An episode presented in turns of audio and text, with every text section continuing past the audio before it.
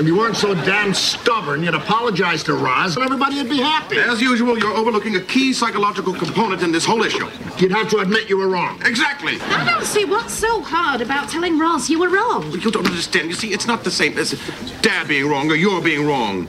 I have a degree from Harvard.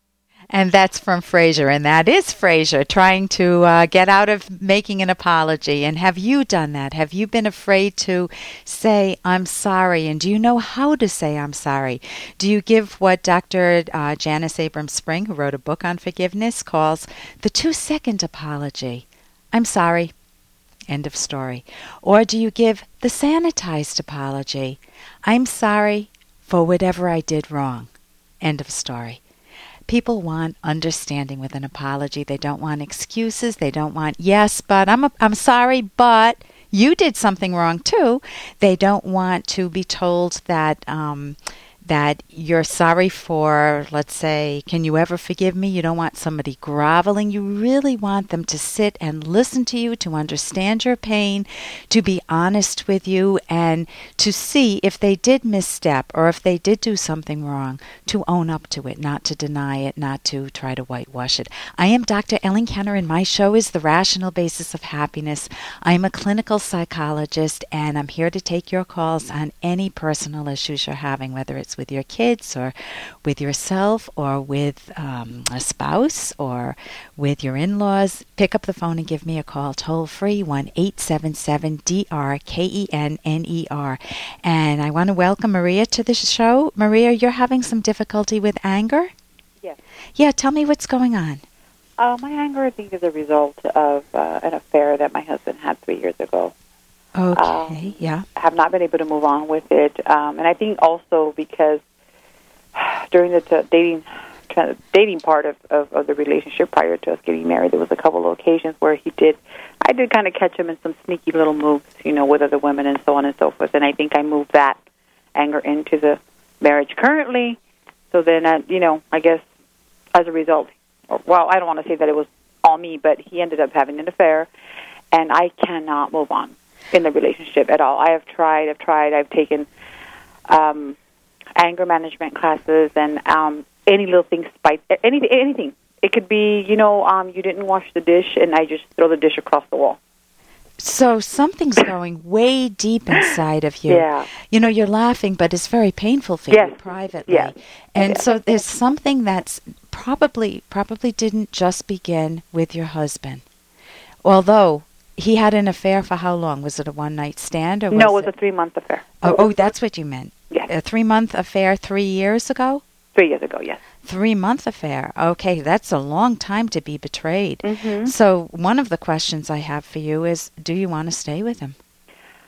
Um, my situation is a lot more complicated than it seems. Um, I, you know, I'm pregnant now, and um, we have a little boy. This was an unplanned pregnancy, and my last pregnancy. Yeah. Um, so right now, you know, I'm due to have this baby in a couple of weeks. So I'm just fo- trying to focus on that. But you know, because I'm trying to deal with the issues of the marriage, it's making everything more complicated. It's just turning everything upside down for me right now. If you were, uh, yes, I understand. So what you're saying is that there are a lot of people will say, you know, I would love to walk away from my husband or my Mm-hmm. wife, but you know, these financial times, one of us lost our job, and we have, uh, we want to retire, or we have, fi- we we want the house together. We would both lose the house, or we would lose our friends or the in-laws or Mm-hmm. whatever. So there are so many other considerations. Uh, figuring out what to do when a marriage is broken is really, really hard thinking. Um, one of the books that I would recommend reading, and I'll give you some tips too, Okay. from uh, is a book called After the Affair. And And, and you wrote it. no, no, no. I wish I did. It's a cognitive therapist um, who wrote it. That means a thinking, a very good uh, therapist. Okay. And it's the same woman who wrote the book Forgiveness, Dr. Janice Abrams Spring. And it's how to rebuild. The, the subtitle is I'm paraphrasing it now. How to rebuild trust when a partner has been unfaithful. Right, right. And one of the the um, one of the contexts is to see what happened that led to the affair, and you said that you did think he was sneaky in advance, so you were kind of vigilant. You were looking out for that. Is that possible? I mean, um, I'm trying to make this brief as possible, but um, it's just a lot of series of events, you know. And like I said, when we were dating, there was a few times when I did catch him in some sneaky moves with the women. So um, I was always, yes, very watchful, you know. And um, as a result of my watching, is how I found out about this other woman three years ago. And of course, he denies everything, and um, He currently denies it? he still denies it. Yeah. But and you have hard evidence. There's no chance. So I spoke to her. oh, and she said what? that you know I I said you know I just I'm just calling because you know I saw my husband's cell phone bill and it your number is very frequent on there and I just want to know what your relationship is with my husband Yeah. and she said um very bluntly I've been effing your husband for the past three months and it just shattered me at that point Un- yeah. yeah and um I said oh well that's nice to hear I said um well I guess that's all I need to know you know she wanted to go on and on about detail and I said you know what I don't need detail Yeah. you know, and then I confronted him with it, and he just swore that nothing happened. When he swore that nothing happened, did it look like he was lying? Oh, absolutely. I act- act- actually, I think he's a pathological liar because he lies about everything. Oh man. I've caught him in so many different lies. Um, Okay, listen, I want to tell you what anger is Mm-hmm. because you're treating it, it sounds as if it's a, um, a problem that you're having, that you're needing to get over the anger. Mm-hmm. And I think it's the reverse. I think that the anger is a huge signal from your subconscious saying that things are grossly unfair, Mm-hmm. that, hit, that you have married a person whose character you don't admire. You don't. You may like some other other things about him, mm-hmm. but the essential in any relationship, the essentials are honesty and communication. They've got to be able to talk.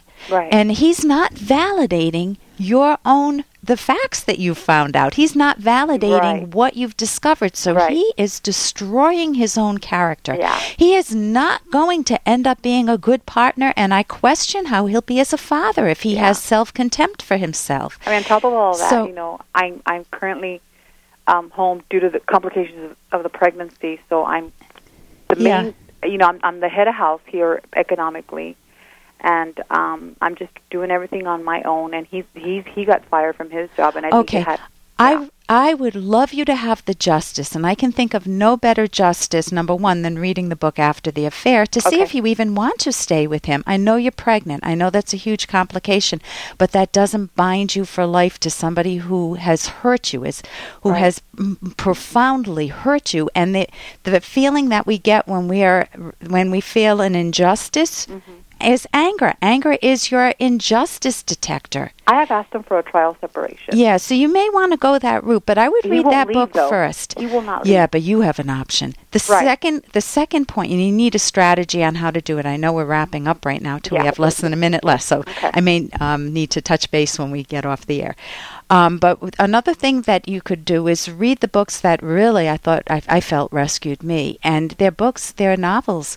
They're Atlas Shrugged and The Fountainhead by Ayn Rand, and all of the three books I mentioned you can get at my website, drkenner.com Okay. because it- they're they're they're novels, but they are they they give you will give you a tremendous sense of justice and help you gain perspective on the moral issues involved. And your anger sounds justified. It sounds grounded. I don't know all the details, but from what you told me, it did. So, listen, Maria, I want to thank you so much for calling. And I want you to give yourself a big hug because I think you're going through a heck of a difficult time in your life. And hopefully things will get better. And I'll give you, uh, stay on the line and I'll talk with you during the break. I'm Dr. Ellen Kenner on the rational basis of happiness. Here's an excerpt from The Selfish Path to Romance by Drs. Kenner and Locke. We've all used or been the target of insults at some point in our lives. We're familiar with the sinking feelings and hurt that accompany such moments, not the warm closeness of soulmates, but the emotional turbulence of facing an adversary. We feel anger, hurt, guilt, frustration, helplessness, or hopelessness. We feel misunderstood, cast as a villain, accused of doing things we did not do, and of not doing things that we did do. In some relationships, this love destroying cycle goes on for decades until death or divorce puts an end to it. When your partner, your best friend, has turned into an enemy, you both lose. Poor methods of communication are dysfunctional. They don't work even when the accusations are true. Download Chapter 1 for free at drkenner.com and buy it at amazon.com.